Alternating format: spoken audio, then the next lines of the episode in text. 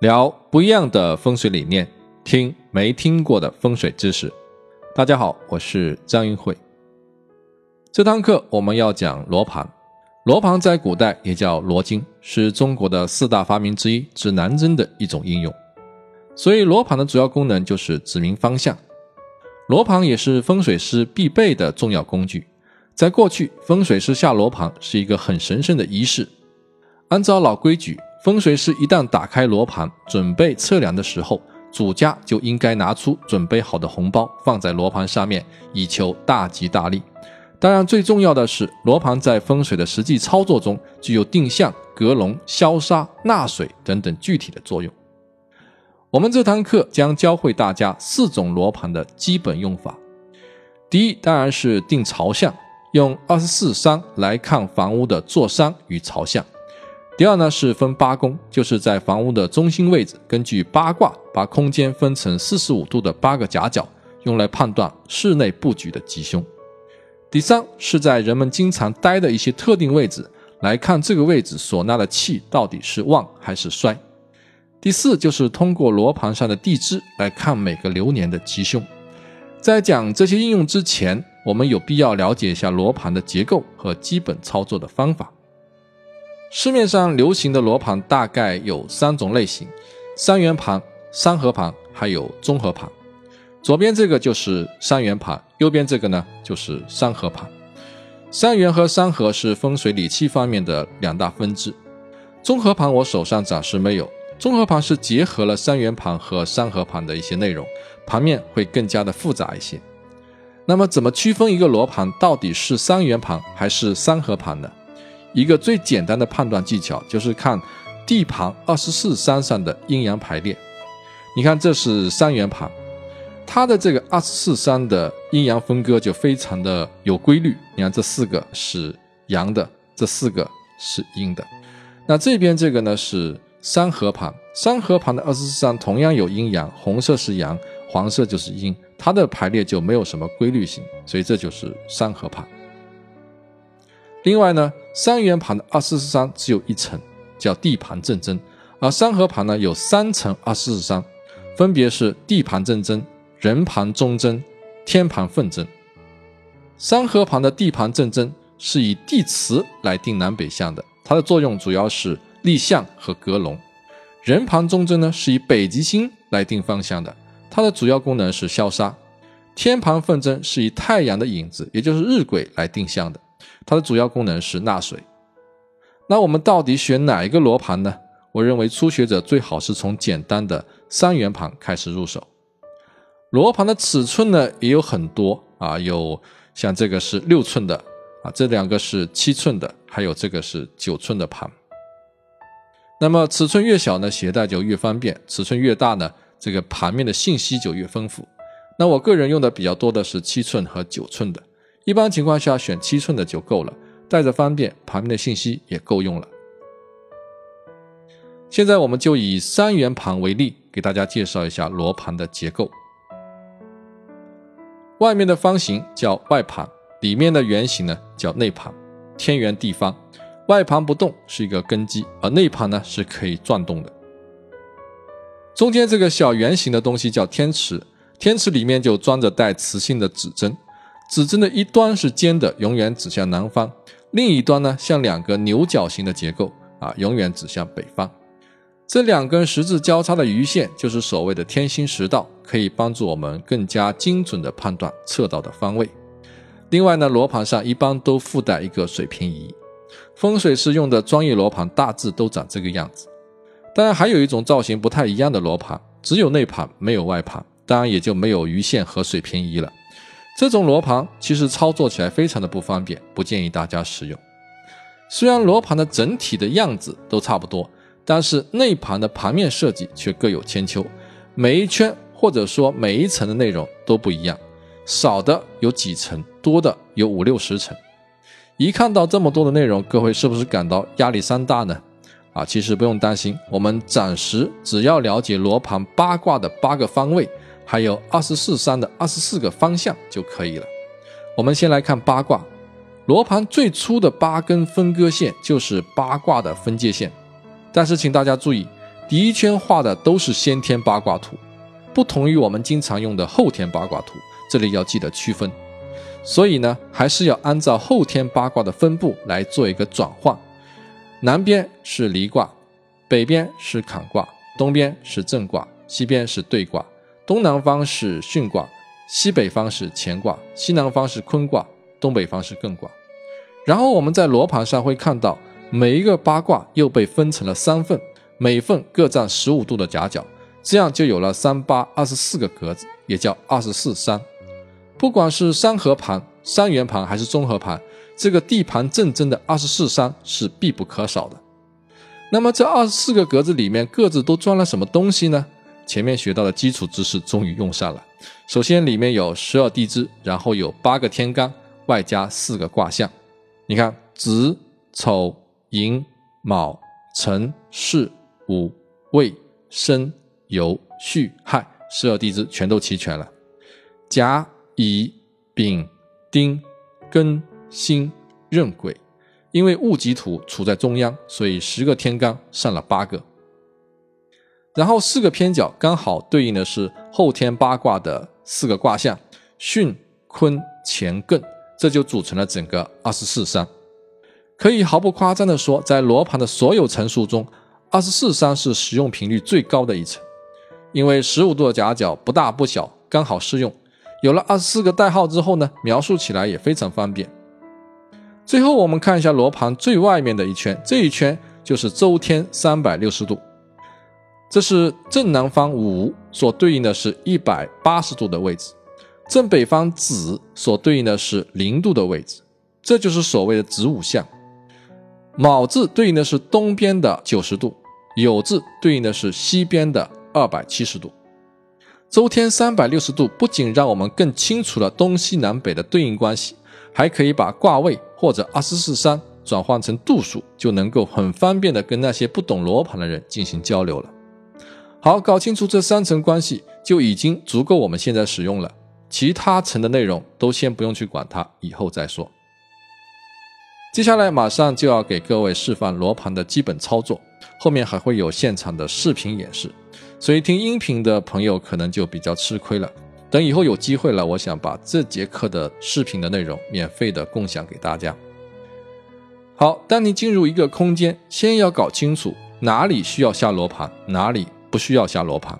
罗盘不是随便下的，有几个关键的位置需要下罗盘。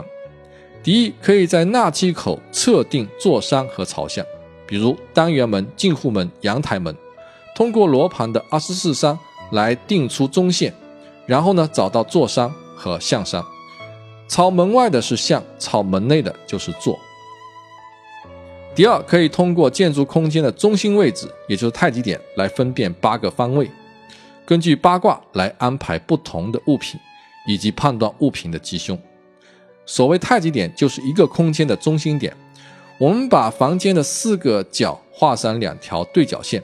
一般对角线的交叉点就是太极点，整个户型的中心叫大太极，户型中每个小房间的中心点就叫小太极。每个太极都是一个完整的八卦，都可以下罗盘来分别判断。在布局的时候呢，如果大小太极有冲突，要以小太极优先，兼顾大太极的原则。第三，可以在人常待的位置获取纳气旺衰的信息，比如沙发的主位、书桌或者办公桌的座位。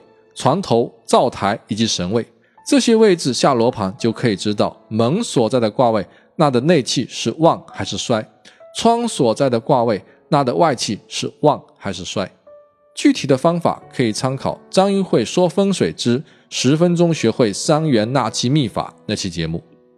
我把原则再重复一遍：在沙发主位、座位、床头、灶台以及神位下罗盘，所看到的门和窗，除在罗盘的。离卦、兑卦、乾卦、艮卦的都是纳旺气为吉；门窗处在罗盘坎卦、震卦、巽卦、坤卦位的都是纳衰气为凶。如果门窗同时横跨两个卦位的话，那就是纳杂气。这个原则在公元二零四三年之前都是有效的。另外，为了感谢学员们对本课程的支持。我把十分钟学会三元纳气秘法那期节目中没有透露的另外一个秘诀，以字幕的形式传给大家。在使用罗盘时候呢，还要注意两个细节。第一，在使用罗盘时呢，要尽量保持盘面的水平和稳定，不要倾斜。盘面倾斜可能会让指针卡住，导致指向错误。你看怎么转都是一个方向。上次我看电视剧《老九门》中就有个很搞笑的镜头，有个角色使用罗盘的时候是这样的，斜着拿着罗盘到处看，然后大呼罗盘失灵了。其实是他自己根本不会用罗盘。第二呢，要防止金属物品、电磁场对罗盘的干扰。很多有经验的风水师会在室外先测量一次方位，然后进入屋内再去测量方位。为什么呢？因为现在的房屋都是钢筋混凝土的结构，加上有各种电器，很容易就会干扰罗盘的准确性。在室外下罗盘可以尽量减少干扰，测量的方位呢也就相对比较准确，可以作为参考，做到心中有数。还有风水师随身携带的物品。也有可能会产生干扰，特别是手机。你看，手机如果接近罗盘的话，罗盘的指针就会产生非常剧烈的波动。以上这些都是为了让罗盘的测量更加的精准，以免误判。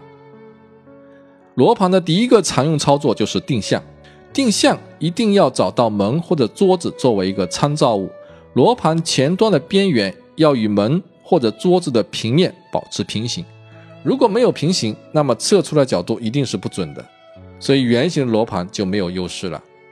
假设现在我们是站在门外，然后对着大门进行测量，罗盘的边缘就要跟门框平行，然后外盘保持不动，用两个大拇指转动内盘，让指针的牛头跟天池下方那根红线的两个圆点重叠。最后我们看纵向的这根鱼线压在了二四三的哪两个字上面？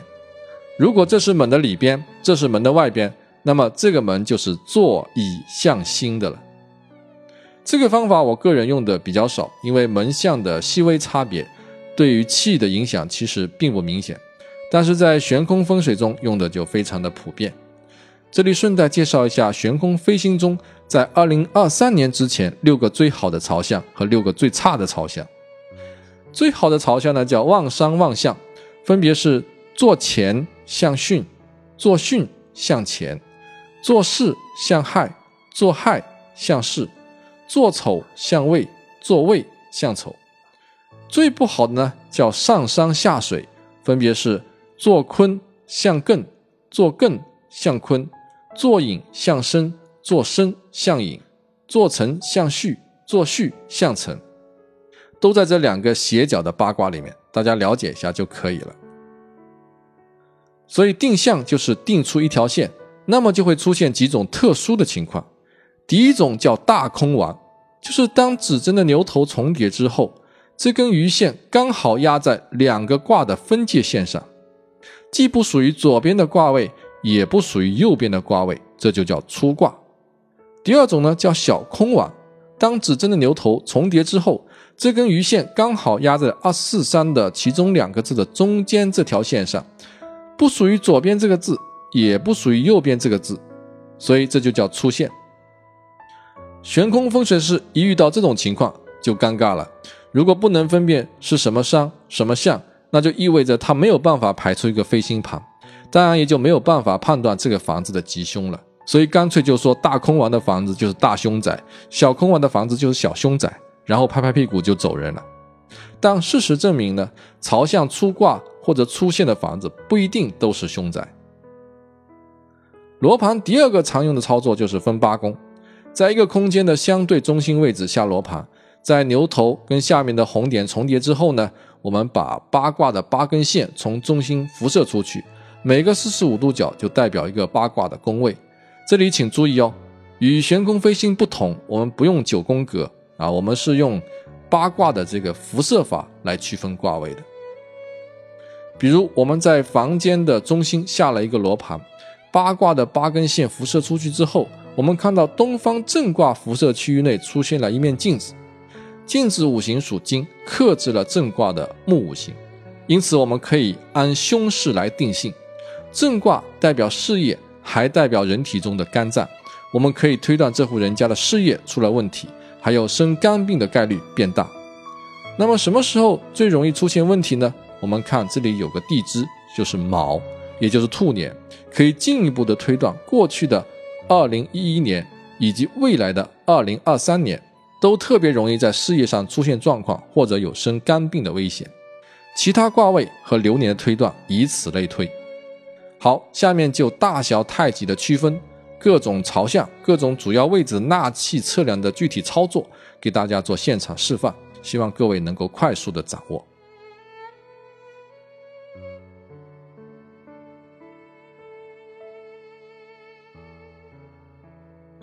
先找大太极点，怎么寻找整个房间的太极点呢？首先需要对整个户型有所了解。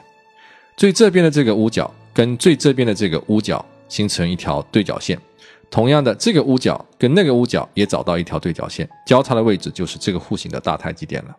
然后双脚与肩同宽，把罗盘举到胸前，放平拿稳之后，开始转动内盘，让指针的牛角跟天池的红点对齐。这样整个户型的空间就被分成了八个卦位，这是离卦位、巽卦位，门在正卦位，卫生间、厨房在对卦和乾卦位，户型格局的好坏就可以判断了。同样，另外的任何一个小房间都可以用这个方法找到太极点。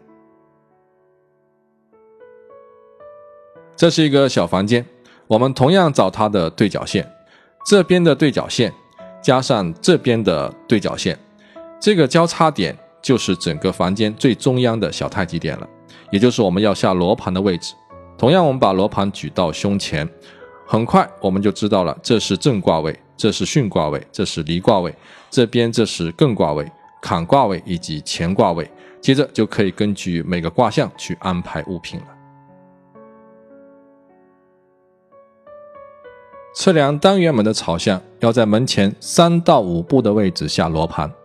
一、二、三，在这里转身，然后平举罗盘，罗盘外盘的前方要跟门框保持平行，所以圆形的罗盘就不太好用了。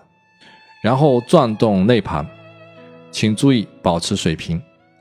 鱼线所压的位置表示这个门是坐刃向丙的，您这边是坐山，我这边是朝向。为什么要在门前测量呢？因为指南针在天空底下可以尽量减少磁场的干扰，从侧面看得更清楚。罗盘呢要放水平，并且与门平行。这边朝房子里边的是坐山，朝房子外边的就是朝向。测量进户门的朝向也是一样，先往后退，退几步呢？一、二、三，大概三步的样子。然后拿好罗盘，罗盘的前缘要跟门框平行，转动内盘，让指针跟天池底下的红线重叠。重叠之后呢，还要再次确认是否与门平行。门向是坐影向身，你看这条鱼线所压的位置就是坐与向的位置。这边是影，这边是身，坐影向身的朝向。阳台是阳宅非常重要的一个纳气口，比门还要重要。左边的房子是青龙沙，右边的房子是白虎沙，前面的房子是暗山，远处就是朝山。把罗盘放在阳台处，就可以测量外部的气口与沙的位置了。好，转动内盘，对齐指针，等指针稳定之后，我们就知道方位了。气口呢，在离卦的位置，桥在巽卦位。水在坤卦的位置，青龙沙在辰山，都看得清清楚楚。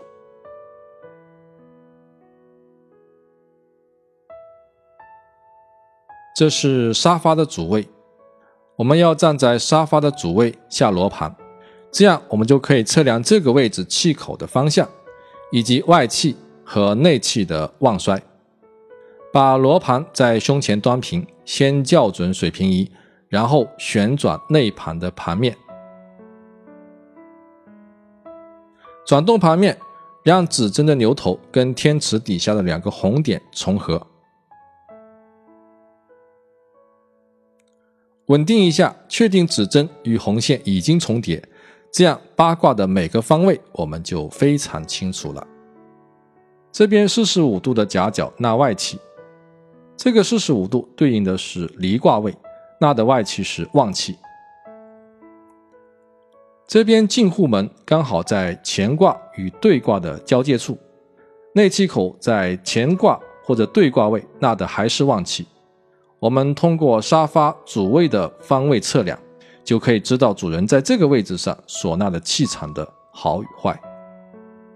现在我就站在客厅对角线的中心位置，这就是客厅的太极点，然后在这里下罗盘。同样开始转动内盘，与前面的操作一样，指针对准并稳定之后，我们就知道每个方位是什么样的关系了。这边是坤卦位，这边是兑卦位，正对的这个方向呢是乾卦位，这边是坎卦位、艮卦位，每个卦位都可以通过罗盘找出来。这样每个方位所放的物品是吉是凶，就一目了然了。你看坤卦位有一个电视机，电视机的五行是属火的，坤卦的方位五行是属土的，就会产生火生土的有利关系，在风水上是一个不错的设计。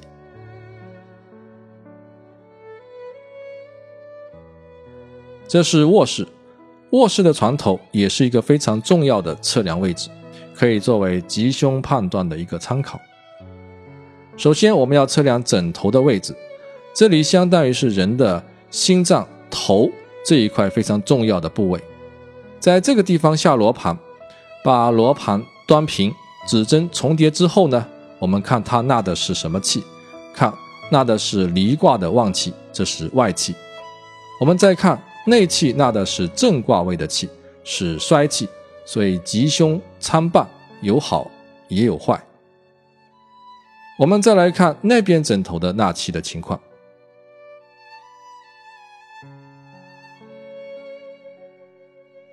还是把罗盘放在枕头这个位置去测量纳气口的方位，转动内盘，对准之后呢，我们看，同样这边纳的还是离卦的气，是旺气。内气呢，纳的是艮卦的气，也是旺气，所以睡这个位置比睡那个位置要好一些，因为两个纳气口纳的都是旺气。当然，我们还可以在床的正中央下罗盘，这也是这个房间的太极点，然后根据卦位来判断所摆放的物品是不是合适。乾卦方位有一盏灯，下面有一个类似于圆形的水晶球的东西，灯。对方位不利，但是水晶球对方位有帮助。这边是一个镜子，镜子在对卦位，所以也没有什么太大问题。好，这是正卦位，正卦位没有挂电视机，所以也没有太大问题。如果正卦位挂了电视机，那么就不太好了。这就是罗盘看风水的方法。煤气灶台呢，关系到一家人的健康，所以也要在这里下罗盘。对灶台的纳气进行测量。我们先把罗盘拿好，校准水平仪。那怎么测量呢？可以这样站，也可以这样站。比如选择这样站，这样可以比较清楚的看到纳气口的位置。再次调整内盘的角度，找到正确的方位。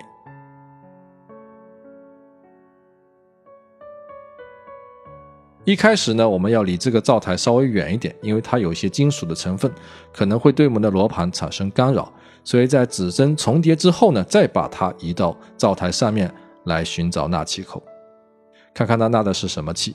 这个窗口纳的是坎卦位的气，那个窗口纳的是艮卦位的气，内气呢纳的是正卦位的气。显然它的纳气不算太好，纳的气比较杂，要尽量避免坎卦位的气，而要改收。更挂位的气，顺带可以看一下厨房的左右龙虎，这边是左青龙，这边是右白虎。下一节课会讲到，这叫龙过堂。这是神像，在一个人家里，神像代表主人自己，它的位置也是我们着重要考量的。那么怎么测量呢？一般我们可以顶着这个台面来测量，然后呢转动盘面。因为这个柜子是木头做的，所以我们不必担心它会对罗盘的准确性产生影响。这是一个做有相卯的朝向。同时呢，我们还可以了解神像纳气的旺衰。你看，外气纳的是东北方艮卦的旺气，内气呢纳的是南方离卦的旺气，这就是神像的看法。好，罗盘的演示就到这里，感谢各位的收听。如果需要收看视频版的完整的图解内容，您可以关注我的微信公众号“易会谈 ”，ID 是风水的拼音全拼加八八八 wx，点击微信平台下方菜单收费课程获取相关链接。